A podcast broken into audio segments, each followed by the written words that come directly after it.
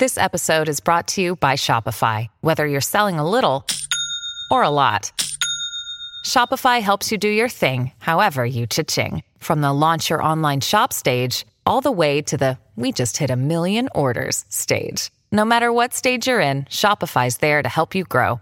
Sign up for a $1 per month trial period at shopify.com/special offer, all lowercase. That's shopify.com/special offer.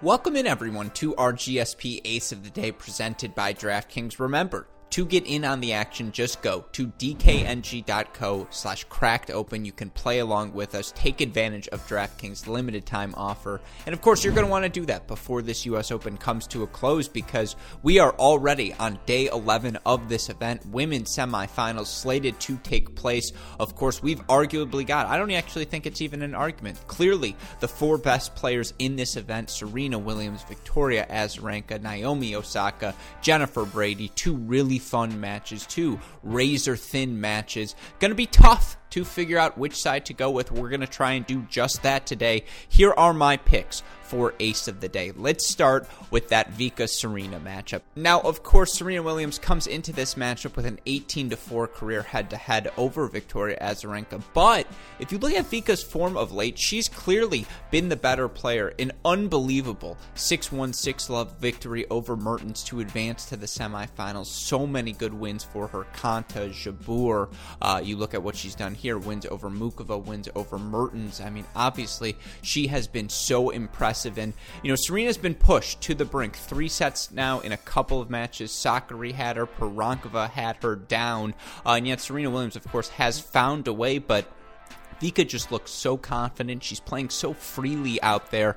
I'm going to take her at -118 over Serena Williams. I think the fact that for Serena, it's back-to-back days of competition, that's the biggest difference for me. Vika's looked so fit, so good these past 3 weeks, and it's not that Serena hasn't. It's just that how good Vika's looked. -118, good enough odds for us to take value on just that pick alone. We're going to put a unit on that to yield $8.50 in return. That's ace number one. Ace number two, we're going to stick with Azarenka. We're going to throw Naomi Osaka in there. Simply put, I've said it from the start of this tournament, when Naomi Osaka plays well, she's the best player in women's tennis right now. I think Vika Osaka, the final we expected to see at the Western and Southern, we're finally going to get to see it played here at this U.S. Open. You parlay them together, +166 now. We're only going to put half a unit, but still that yields about $8.30 in return. That's ace of the day number two. Aces 3 and 4. 2 2-match parlays, both on the men's side, them coming at the Challenger and ATP Kitzbühel event.